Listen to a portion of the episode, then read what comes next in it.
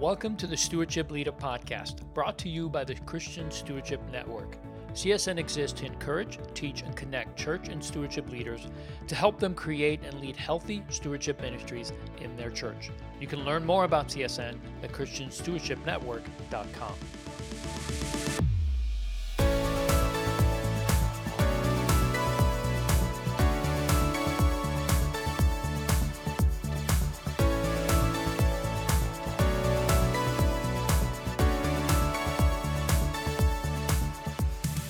Well, hey, everybody, welcome to Stewardship Leader. I'm your host, Leo Sabo. And today I have with me Dave Hess. He is the Vice President of Consultant Development at Financial Planning Ministry. So, ministry's been around for 40 years. Many of you know of this ministry, and they are fantastic at what they do, which is estate planning. So, he'll share more about that. But, Dave, why don't you say hello to everybody? Good morning, good afternoon, good evening, wherever you may be. It's good to be with you, Leo. Yeah, it's a pleasure, Dave. Thanks for uh, taking the time to be with us today and really dig into this topic of planned giving and why churches really need to consider planned giving. Let me start with just a, a quick intro here of why this is such an important topic. Uh, we know that giving continues to go up. Uh, in the United States, generosity continues to increase, but what we've seen over probably now a couple of decades is that giving to churches is continuing to go down. It's kind of a troubling trend because we still believe that the church is still God's primary plan for redeeming and empowering people to live godly lives. So the church is very much at the center of our uh, Christian lives. And without funding, without a ministry uh, of the church, then, well, uh, I think we're going to be in trouble long term. So we need to figure out how do we fund uh, ministry? How do we fund God's work? And the church is the center of that. So, Dave, help us to understand what is planned giving. Uh, what, why is this such an important topic?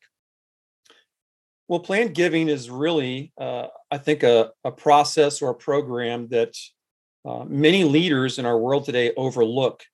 Uh, it's a proven method for achieving a long term financial security for an organization or a charitable organization.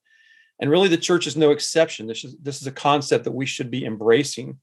Uh, we need to look at the numbers that are involved in this process. We need to review what our options are, understand what planned giving can do for us. But, but in simple terms, planned giving is really a person's intent to contribute a gift to an organization. It's created in a plan that they put together now, but it's a gift that's going to happen in the future, typically upon that person's passing or upon their death. And that's really what plan giving is all about. Yeah, yeah.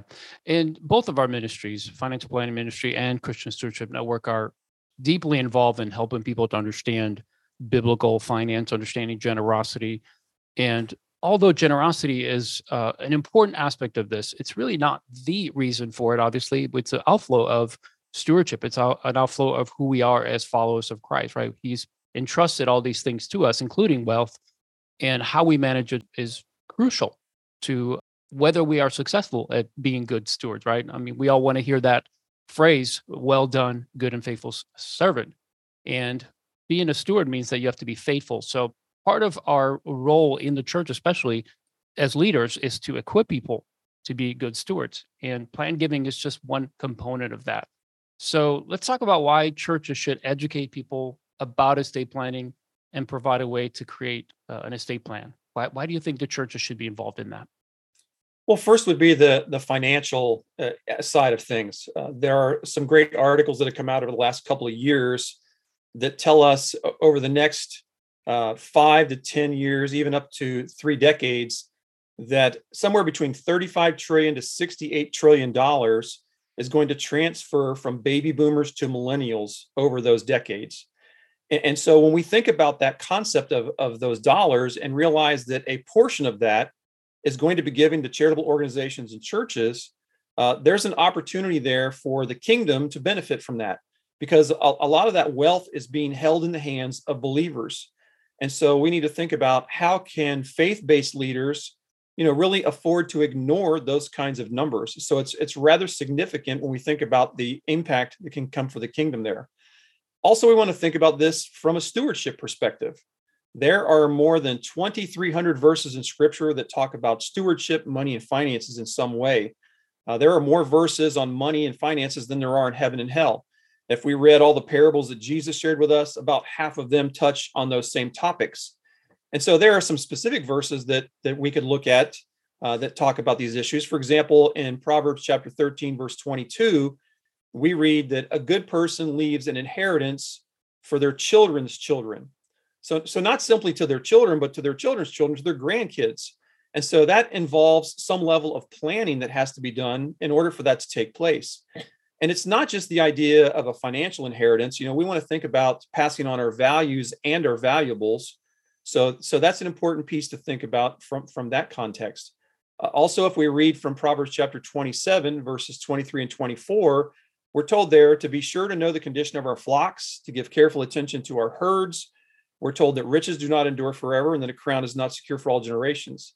Now, certainly when that verse was written, everybody lived in an aggregate, you know, an agricultural kind of environment. They understood flocks and herds and crops.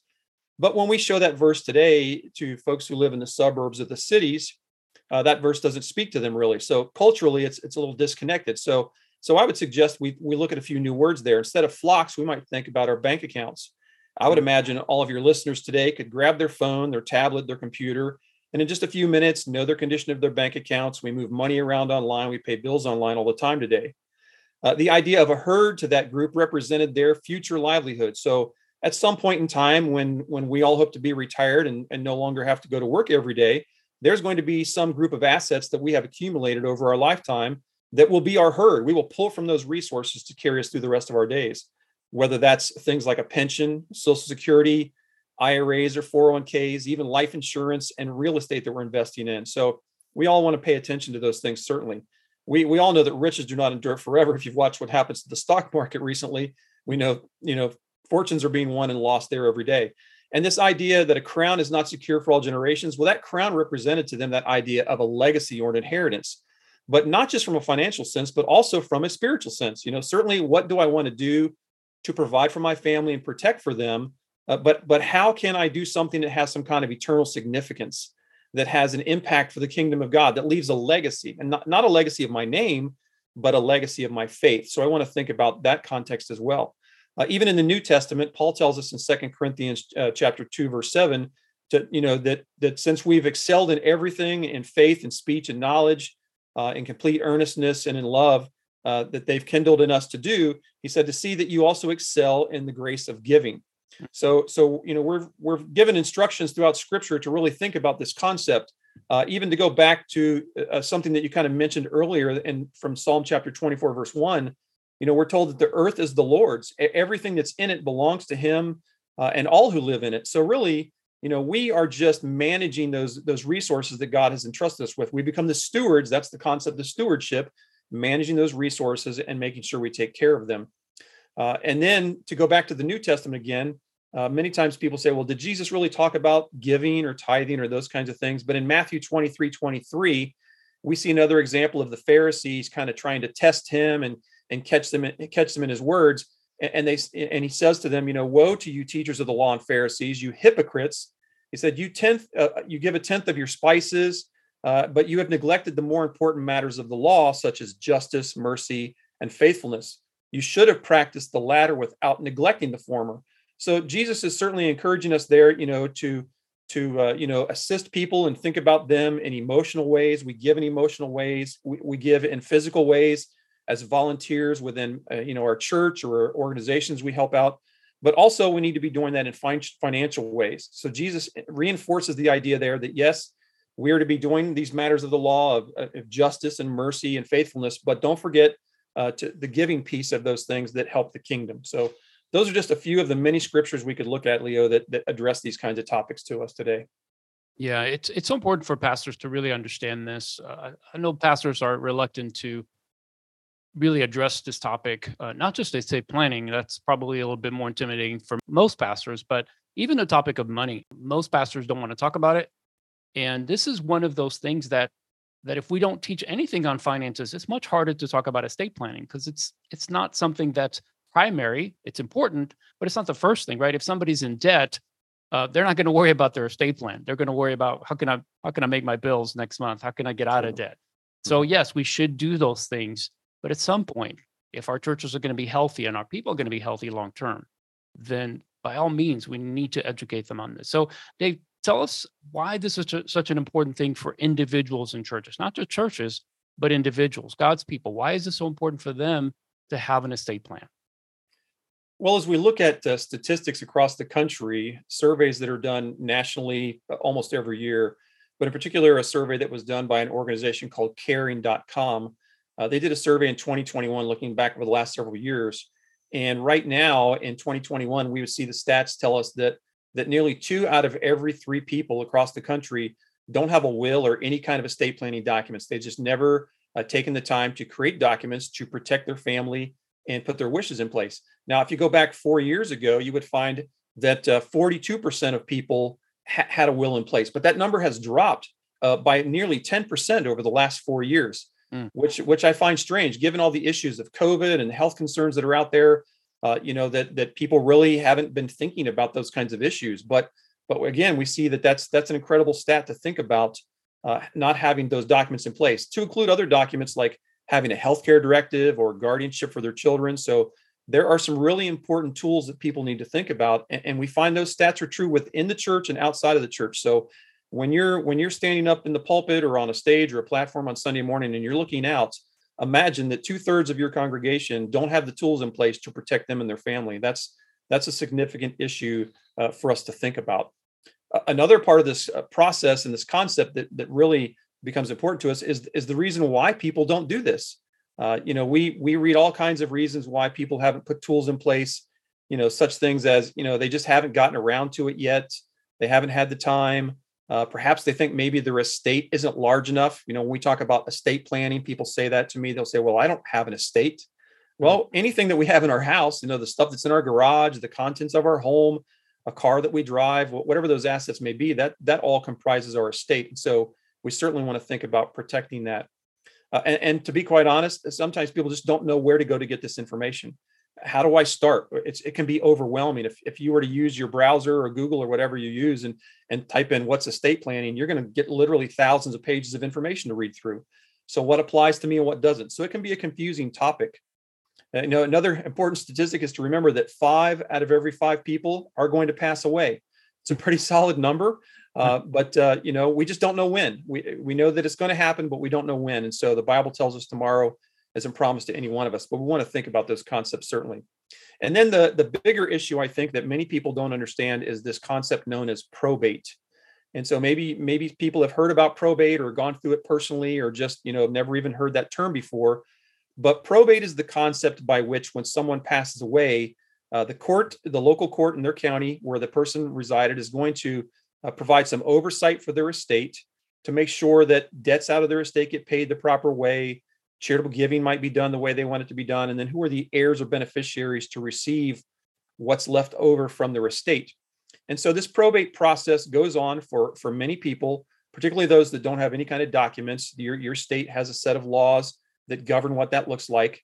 Uh, but probate happens to a lot of people, and and some things to think about is why we might not want our estate to go through probate is that that it can be expensive. Uh, we find that probate on average ranges somewhere between six to eight percent of the value of the assets that are going to go through probate for someone. We also know that probate can take some extended time. On average, again, across the country, that's usually somewhere between nine months to two years, but it could certainly be longer than that. We know that probate also can take some ex- extensive effort on part of the family to maintain the assets while they're going through probate, whether that's a house they have to take care of, vehicles that have to be maintained, whatever those those issues are, uh, that can create some financial difficulties for the family. And then also remember that there you're going to lose your your expectation of privacy when you go through the probate process. Those documents and all that process will become public record that any individual can go down to the county courthouse and request to look through and find out what happened to your estate. Uh, there was a survey done by an organization called Inheritance Advanced back in 2021 that showed that Americans on average are spending about $2 billion a year on this probate process. Uh, so imagine if, as Christians, we could recapture some of those dollars and use them for our family and for kingdom work. Uh, what an impact that would leave if we could avoid that probate process. And so there, there are ways to avoid that probate concept uh, through tools that you can use in estate planning.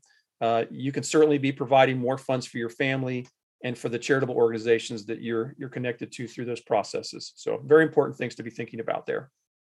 Yeah, it's it's been my experience as as I've been involved in some of this w- with financial planning ministry, and when I was serving as a pastor at Gateway, uh, we formalized our partnership with FPM back back in 2012, and just seeing people and their responses after going through the education, right, the, the seminar webinar you guys put on, and just seeing their response. You know, most of them respond with, you know, not just gratitude because of what FPM and what their church is able to provide for them at no cost to them, but more than that, they learned something they didn't know that was going to cost them a lot of money, a lot of time, a lot of headaches, and it's overwhelming the the response of how grateful they are that one they understand now that this is a bigger issue than they ever realized that without a plan they didn't know that it was going you know, things were going to go down as, as, as you say, through probate and all of the consequences and the, the hardships that come through that.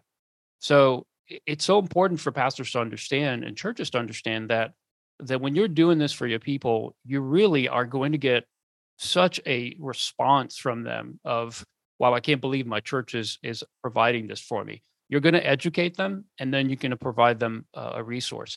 And whether you go and, and use you know, let's say an attorney in your church or someone else to do it. That's really not the point. The point is that you open their eyes to the to the fact that they need to have this because it's beneficial for them and their families. And then whatever is most convenient and efficient for you. Of course, financial planning ministry has been around for 40 years doing this. Uh, I think you guys have served over 41,000 families so far with estate plans through the partners that you've served. Um, and that's creating all these documents that are part of estate planning. So maybe maybe just briefly, Dave, cover some of those documents that are included in the estate plan because I think people think, well, it's just a basic will or it's just a one document, but there's more to it than that. And I think people don't really understand that there are multiple documents and all of them have an important uh, aspect to this estate planning as a whole. So, briefly cover some of those documents and why they're important. Certainly. Everyone needs to be thinking about having a last will and testament. That's a very basic tool that identifies, you know, what are your assets that you own? Where do you want those assets to go? Who's going to manage that process for you? And so every person who's an adult should have a last will and testament as a basic tool. Uh, a tool that can be combined with that is what's known as a revocable living trust or sometimes it's called a living trust. And so when you own particular assets perhaps a home that's in your name vehicles bank accounts uh, those are assets that can particularly be subject to probate issues. You can create a revocable living trust to protect those assets from being involved in that probate process and so the will and the trust get used together in combination to protect those assets and still direct them where you want them to go. Uh, also, people should be thinking about having a durable power of attorney for finance. Those powers of attorney documents can be used while you're alive by other family members or people that you designate to help manage affairs for you financially. Should you be in the hospital and you couldn't physically get out and go do things, uh, that's a very valuable tool to have in place as well. Having a healthcare directive in today's world, uh, typically known as an advanced healthcare directive, it's a combination of what some people might have as a living will and a medical power of attorney. Those two tools can be combined into this one kind of organized document that allows you to make decisions what you may or may not want done for you medically in the future and people that could be making medical decisions for you. So you can have a financial power of attorney and a medical power of attorney that are different people depending upon what your what your decisions are. Uh, having your documents identify who would be potential guardians for minor children uh, is another important tool to have in place. And sometimes we help families uh, across the country who have special needs members uh, in their families, and they're you know they're eligible to receive benefits like SSI and Medicaid. And so, if you left money to them directly out of your estate, you could make them ineligible for those benefits for a period of time. And so, there are some tools known as a special needs trust that we can create uh, many times for families to help them with those tools. So, those are all the basic contents of what somebody would have as an estate plan uh, and help them manage these resources moving forward. Yeah, as you can see, folks, I mean, some of these documents are vital to how things are going to unfold if we get to either a place where we're incapacitated, so that medical directive would come in in that situation, or if something happens to us and we have minor children. I mean, you have guardianship in place that you can assign who you want your children to be raised by instead of allowing the court based on their values and their criteria to make that decision. So all of these documents together are able to help this transition from you to the next generation uh, so that it's efficient, it's done in a way that protects your family, it protects your assets, Uh, and it's just good stewardship. At the end of the day, honestly, to me, that was the biggest part of creating an estate plan is that I didn't want to leave this last gift that I was going to make, which was going to be 100%, right? It's, I've never given everything away at one time, uh, but I will one day, right? Uh, at least I know one day I will do that. As you said, five out of five people will pass away. And the, the reality is that none of it will go with us. And so if we don't have a plan, uh, what's going to happen? And I think for me, the biggest benefit to this is that I get to decide how I distribute, my wife and I distribute our assets and our estate in a way that is clear and it doesn't, hopefully, it, it negates any kind of arguments or any kind of family squabble that might happen without a plan, right? Because if you don't put a plan together, you're leaving for your kids or your grandkids to fight over everything rather than you very clearly saying, This is what I want, this is how I want, I want it done. So, such an important part of it. Now, uh, Dave, can you share a few relevant statistics that pastors would find helpful in deciding whether this is something that the church should consider doing, uh, offering estate planning ministry? Certainly. Well, you know, when we think about, uh, you know, our the operation of our church week in and week out, month by month, uh, we always think about tithing, you know, members that are going to be tithing to the church and giving. Uh, and we realize that that tithing typically comes out of cash flow, out of their income that they're receiving. Uh, they might be tithing off of a tax refund that they get or bonuses they get each year. But really, those gifts that come in, those tithes and offerings that the church typically receives, are kind of from a set income that's coming into a family over a period of time. Uh, we might occasionally organize a capital campaign uh, or a building program where we're asking somebody to go above and beyond their tithe for a two or three year period. Some, something like that might happen occasionally. There might be some end of year special giving programs that we do for Christmas or Thanksgiving where we're trying to help some local missionaries. There could be some short term projects. Again, it could be a missionary trip or whatever's going on. But many of those things are funded typically from that income that people have. But we need to realize that when someone passes away, uh, they have the opportunity to leave probably the largest gift that they ever could leave because at that point in time like you just said everything from my estate is going to go somewhere. I'm, I'm not taking any of it with me you know as the old joke says you've never seen a u-haul pulling a or hearse pulling a u-haul behind it. Uh, so we need to remember we don't take those things with us. They're all going to stay here and go to somebody else. So the first stat i would share is we have 100% of our estate that we can decide where's it going to go upon our passing you know, could we leave 90 or 95% to our kids and give five or 10% to the church or other charities? Would our, would our kids be okay still? I think for the vast majority of us, we'd say, yeah, they would be, they would be fine with that. So we have the chance to leave a very significant gift upon our passing. I always like to share this, this story. When we talk about tithing, you know, we always go back and say, well, the first tithe we ever saw in scripture was the example of, of Abram, who then became Abraham later. And so, and I don't want, I won't go through and read the entire scripture, but in Genesis chapter 14, you can go back and read this story where Abram has just rescued Lot and his family from captivity. And so now, now they're they're making their way forward, and they come across the king of Salem, Melchizedek. Uh, he he was known as the the priest of God Most High, and so they come upon him, and Melchizedek comes out, and he blesses Abram, and and uh, you know says blessings to you, Abram, from God Most High uh, and, and praise be to God Most High, you know, that He has delivered you from your enemies. And when that happens, Abram, it says, gave a tenth.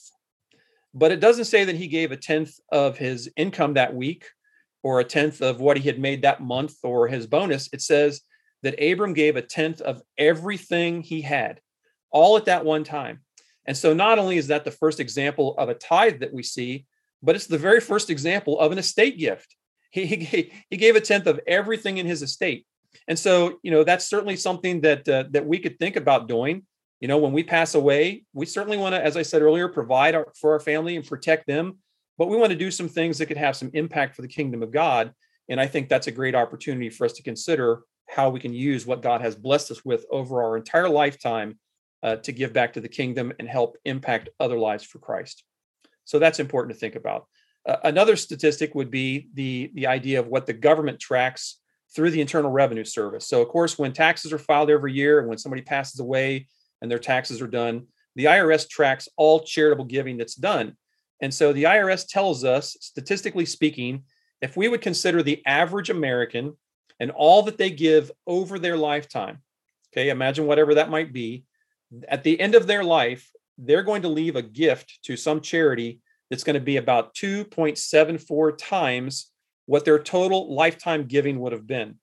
Now, for some of us, that might seem uh, impossible to think about. Well, we need to realize that not a lot of Americans are giving over their lifetime, but they still are leaving a gift at the end of their life, which is nearly three times the total that they gave. So, if we could encourage the members in our congregations to think about doing some kind of estate gift upon their passing, that gift could be much larger than what they've ever even given uh, to the to the church over their lifetime. so we just need to remember that donors, you know, can certainly help ministries in ways that they never thought possible by making these large gifts at the end of their life. So very important to keep keep that in mind. Uh, another stat I would share is that uh, there's an organization that uh, that serves the planned giving community called the Association of Fundraising Professionals, AFP as we refer to them. And AFP says that in the world of planned giving, that we would see that typically the return on investment would be about four to one. So for every dollar that an organization would spend on planned giving, they would expect to see in return about $4 given back to them. Now, many of you listening today, you receive mailings at home, you get postcards, newsletters, articles from places that are soliciting you to give to them. Uh, you know, it could be the gospel mission near you at Thanksgiving to provide food. So all those organizations are advertising, they're promoting, they're doing different kinds of efforts. Uh, and all those things have a cost associated with them. But in the world of planned giving, they typically say that four to one is the return you would see. Uh, what's interesting is the work that we do through financial planning ministry, we see many of our partners are seeing returns of 20 to 1, 50 to 1. We even have some partners that have as much as 100 to 1 in return. So, you know, I believe that those that are, uh, you know, that is those that are part of the kingdom of God are, are being much more generous than what average Americans would be and again this is a great way for us to to enable them and encourage them to think about those things. Uh, lastly 95% of all estate gifts come through very simple wills and trusts. Most family members most people don't really need some complicated plan that's going to unfold over the next three or four decades. Uh, they just need to have the right tools at the right time to help them accomplish the goals that they have in mind to protect their family and provide for the kingdom uh, an old preacher friend of mine used to often say that you should set your giving while you're living so you're knowing where it's going. And uh, that's what the opportunity is that we have is to set up an estate plan so that we know where our gifts are going to go uh, and we know that that's going to happen upon our passing. Well, I do hope that you're enjoying this conversation and we're going to come right back to it. But I want to take just a minute to introduce you to one of our ministry partners. CSN's ministry would not be possible without the help of our partners, and frankly, we would want to do it without them. What they offer to churches and church leaders through services, content, and resources that they have is invaluable to building a healthy stewardship ministry and helping their people to become good stewards and generous givers. This episode of the Stewardship Leader podcast is sponsored by Vision 2 Systems. Vision 2 is the comprehensive giving solution that enables a ministry first approach to stewardship and generosity. We engage givers with tailored giving experience and acknowledgments, elevate ministry with unparalleled efficiency for your support staff, and enable leadership with analytics and reporting tools to support your church and congregation's generosity stewardship. We're more than software, though. Vision 2 is your partner, an extension of your team throughout our partnership. Reach out to us at let's talk at vision2.com to discuss ways we can serve your church and givers, or visit vision2.com to learn more. Yeah, that's good. Thanks, Dave. Those are great things to really consider uh, as a church leader. That there's an opportunity there not only to serve your people, but for those people to serve God's kingdom, which is part of all of our responsibility and opportunities. So it's really doing something for your people that um, that it's so crucial because it really can provide such great resources and also spiritual maturity. Every time my wife and I have been challenged to give, we've grown spiritually because we've had to depend more on God in order to be generous, right? Because we have to sacrifice what's in our hands. But that's such an important part of a of a church leader, a pastor, a senior pastor that's preaching every weekend is to challenge people not to love the world, we are to use the things of the world. Uh, we are to enjoy the things in this world, but we're not to love them, right? So this is an opportunity for church leaders to really help people to become more dependent on God and really have a clear way to separate those things that that are of this world and invest them in places and in ministry and in things that will last forever. And so it is really a ministry. And that's really what I believe so much about planned giving is that it's more than just useful service that a church can provide to its members, that it's really a ministry. So, Dave, can you share some compelling reasons why a pastor should think of it as a ministry, not just as a service, but as a ministry that the church should provide and engage in uh, as far as their members are concerned? I certainly believe that there are some values that we can communicate to our members uh, when we offer a planned giving program of some kind. Uh, and I think one of the most significant uh, values that we would express is that the church wants to serve people. Mm. Um, that's really what it's about is we want to serve our members. Now, you know, any church that, that we might go and visit, there are going to be various ministries within those churches to serve the needs of people. Uh, whether it's children's ministry, whether it's youth ministry, uh, we have ministries that are targeted toward men and women, senior adults. We have ministries for special needs families. So, you know, why do we have those different ministries? Well, our goal should always be to draw them closer to a relationship with God and with Jesus Christ. That's that's the goal of every ministry we have is to enhance those relationships between us and the Father. And so all of those ministry concepts all have, you know, that that goal in mind hopefully.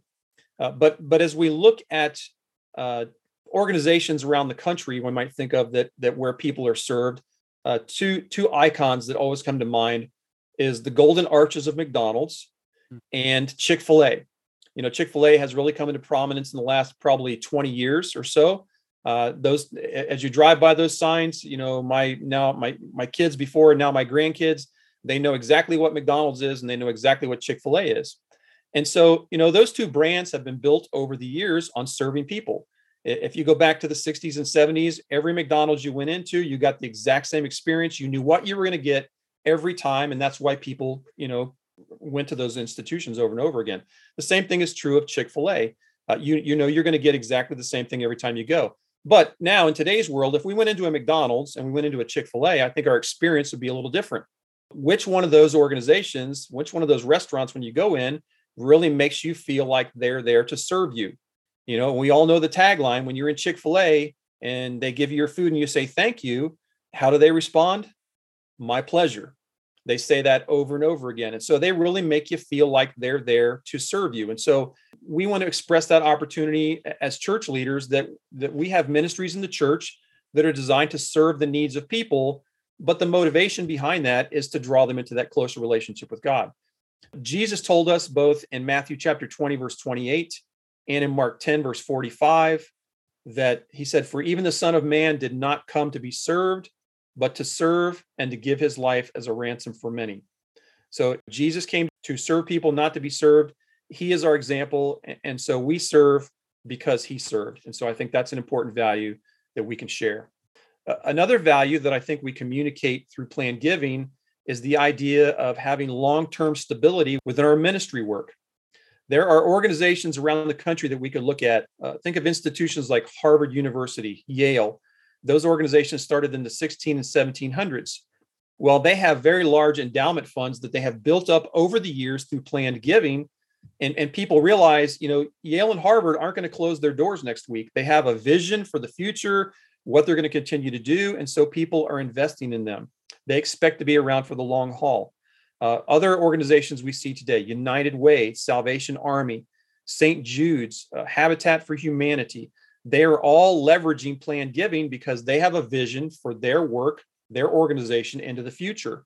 So, as a church, as a, as a as a ministry, we certainly want to be communicating to people that we have a vision for the long term.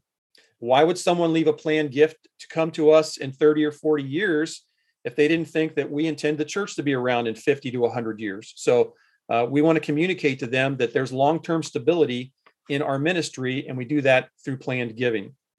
We also want people to understand the value that large gifts are accepted by our ministry. Uh, sometimes I'm surprised when I when I meet with people and they go through their estate planning, they don't realize just how large their estate is. They've never really added up all the numbers and what that looks like.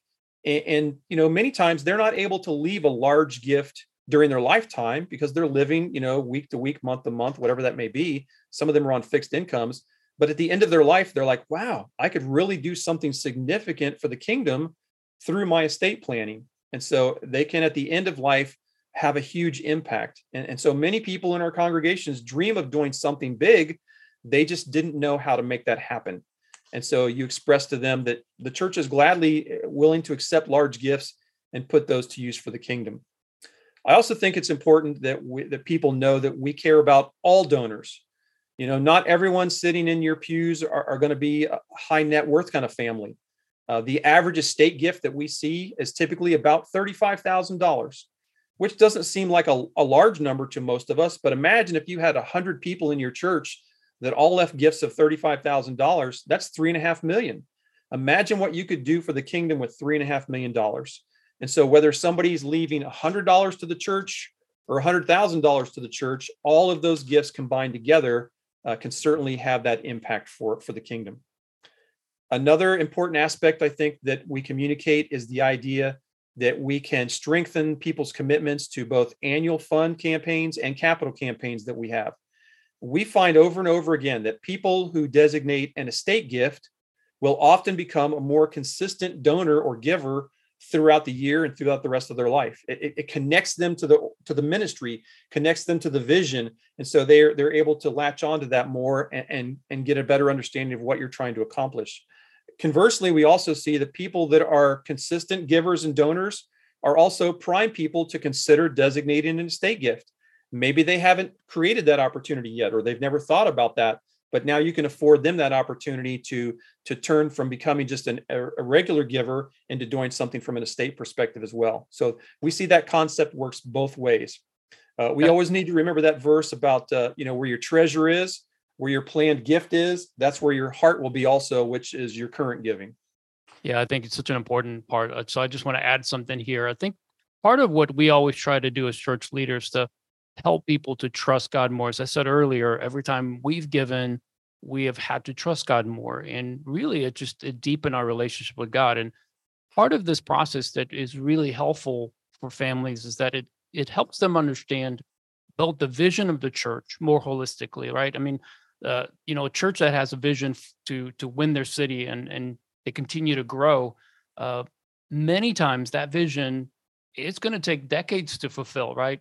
It's going to take maybe the not not just the founding pastor, but the next generation of leaders to accomplish that mission. So yeah, we want our churches to last not just through the first 30, 40 years while the founding pastor is in in that chair, but the next and the next and the next. And what we don't recognize is that when we don't communicate that and we don't help people to take part of that, we don't give them an opportunity to sow into that, then yeah, it's easy for them to not really know that they can do that because we've not shared to that degree.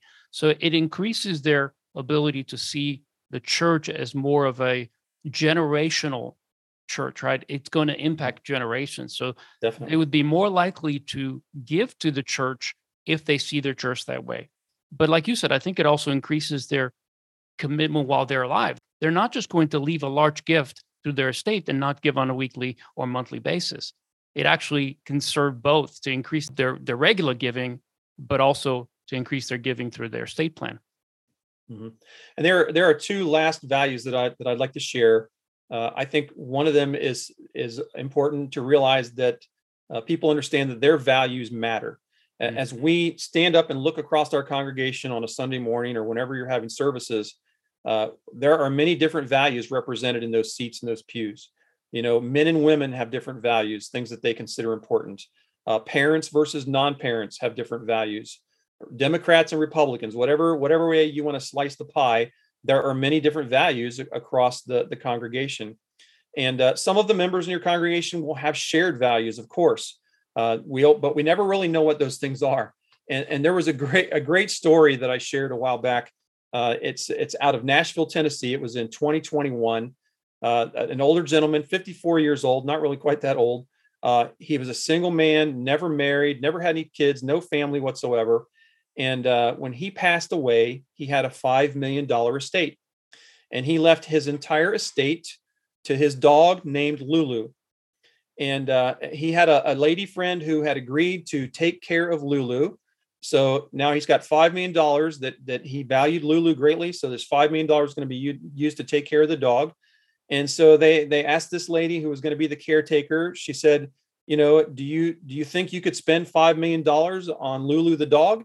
And she said, I don't know, but it'll be fun trying. Uh, you know, wouldn't it be fun to try to spend $5 million for the kingdom of God? You know, Mm-hmm. what are the things we could do, the, the missionaries we could help, the, the projects we could do both here and overseas? How could we enhance the, the learning of our children? Uh, many great things can be done. So we, we never know what people sitting out there on a Sunday morning value, but, but if we share the vision that we have for the kingdom and what God wants us to do, uh, they will, they will connect to that vision and, uh, and begin to value those things as well. Yeah. Lastly, I, I would share this one that, that uh, I think we demonstrate that we care for people, which is a little different than the first one that I shared of, of wanting to serve people. You know, as you mentioned earlier, planned giving is not really about getting, getting people to give. It's about ministry. It's about helping them. Uh, we all, you know, as Christian leaders, we all have a duty to teach and to inspire biblical stewardship. Uh, we're we're told that we're supposed to do that. Go back to that verse I shared earlier about encouraging people to excel in the grace of giving. Uh, we need to remember that we want to serve people first. We want to care for them first, and when we do that, the funding of our ministries will certainly follow. Uh, but we want to demonstrate that we care for people. Yeah, well, it's it's right there. Jesus said there's two major commandments: one, love God, love people.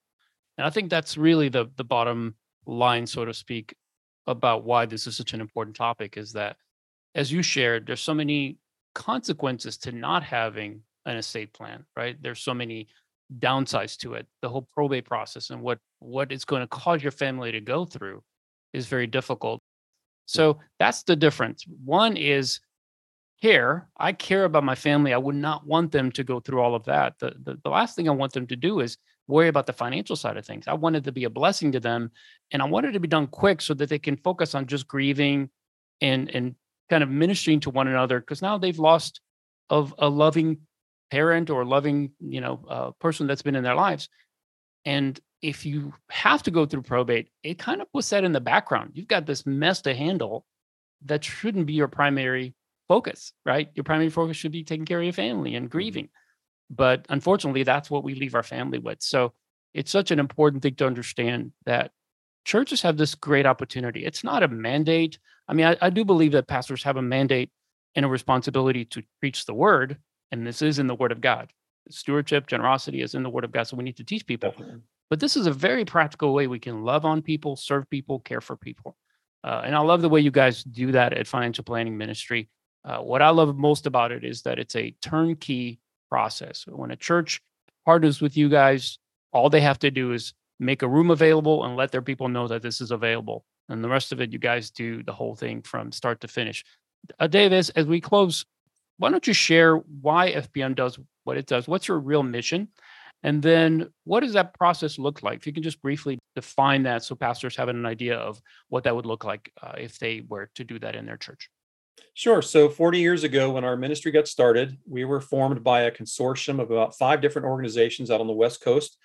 Uh, some of them were churches, Bible colleges, some other paraministries. And their goal was to provide tools to families to help educate them on the process of estate planning. They wanted to walk them through those concepts and make sure that they understood them. And then occasionally families would ask FPM to help them create their documents, and we're happy to do that. We're, we're more than able to do that. But really, the goal was to make sure they understood those concepts. So whether they came to FPM or went to a local attorney or wherever they may go, they were able to ask the right questions and put the right tools in place for their family. So FPM as a ministry, as you mentioned earlier, we've we've assisted more than 41,000 families across the country to do this work. We partner with churches, Bible colleges, paraministries. We come alongside them. We offer a uh, an educational event, a seminar, or a webinar format, depending upon what they need. And uh, we share in about 70 minutes time. We talk through all the tools of estate planning, wills, trust, healthcare, guardianship, all of those issues we've mentioned earlier. We go through that process. And then if somebody wants us to assist them, we schedule an appointment with them. Uh, they can work with us online. They, they we can work with us over the phone. Uh, we have digital planning guides that we have them fill out, or a hard copy planning guide they can fill out. They get that back to our office. They'll meet with one of our consultant team members. We do an interview with them and, and answer their questions and make sure we understand what they need us to do. And then in about 45 to 60 days' time, they'll get their documents from us.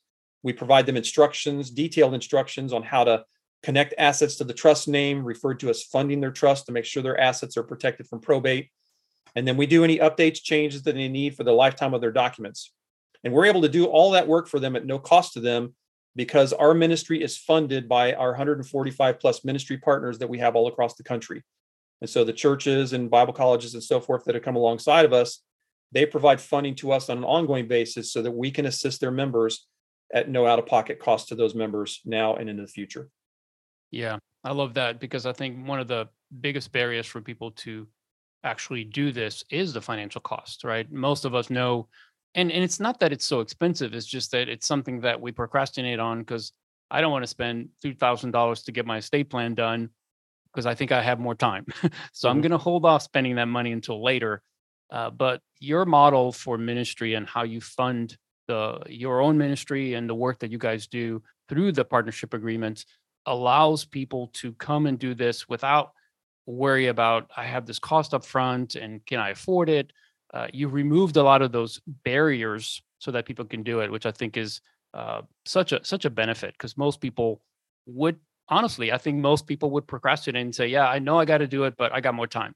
As soon as they would see the the cost, if the cost was anything more than a few hundred dollars, and even that for most people it's hard to do, uh, they just wouldn't do it. So I love I love the model you guys have, and most of all, the fact that you walk people through from education all the way through to funding their trust. That's such an important part because creating the documents is one thing, but not funding a living trust, um, it, it's it's not it's no good to you, right? If you don't have any assets in your trust, well, you're not going to avoid probate on those things. So I just love that you guys don't leave people with just we're going to do the documents, send them to you, and you're good.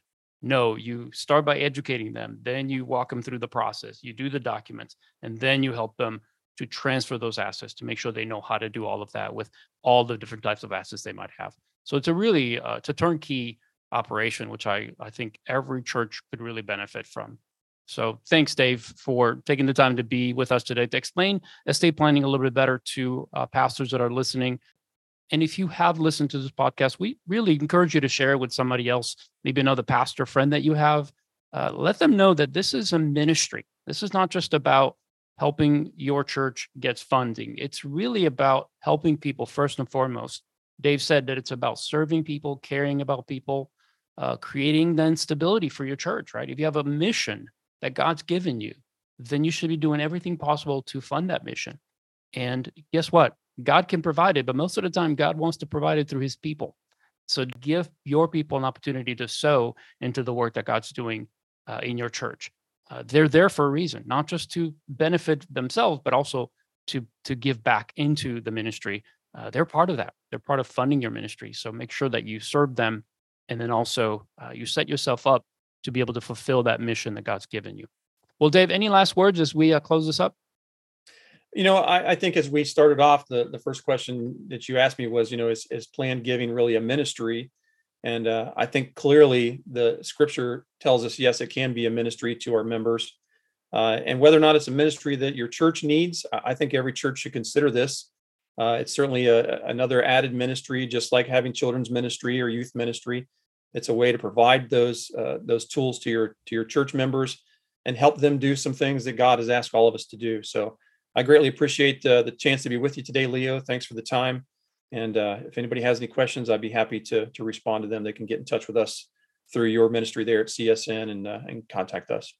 Yeah, you guys can. Uh, I'll, add in the show notes, of course, a link to Financial Planning Ministry. Uh, their website is fpm.org, fpm.org, and by all means, go over there and check them out. Find out what their ministry is all about. They also have multiple ways to just inform the church. They have an orientation they do a couple times a year so that you can get a chance to look kind of behind the scenes. What does this process look like? How would I serve my people through this ministry if it was something that we offered through our church? They're going to be excellent at helping you to understand from the beginning to the end everything that they do, uh, what your role is, what their role is. And I think it's something that's worthwhile taking a look at. Like I said, they have a, a wonderful process. Uh, and for 40 years, they've been doing this. So they're very, very good at what they do. Well, Dave, thanks again for being part of this. Uh, I appreciate your time. Thanks, Leo. Pleasure to be with you. And I want to thank all of you for listening. Again, if you've uh, benefited from this podcast, if you found it valuable, uh, please first and foremost share it with someone because we do believe it'll help other uh, church leaders.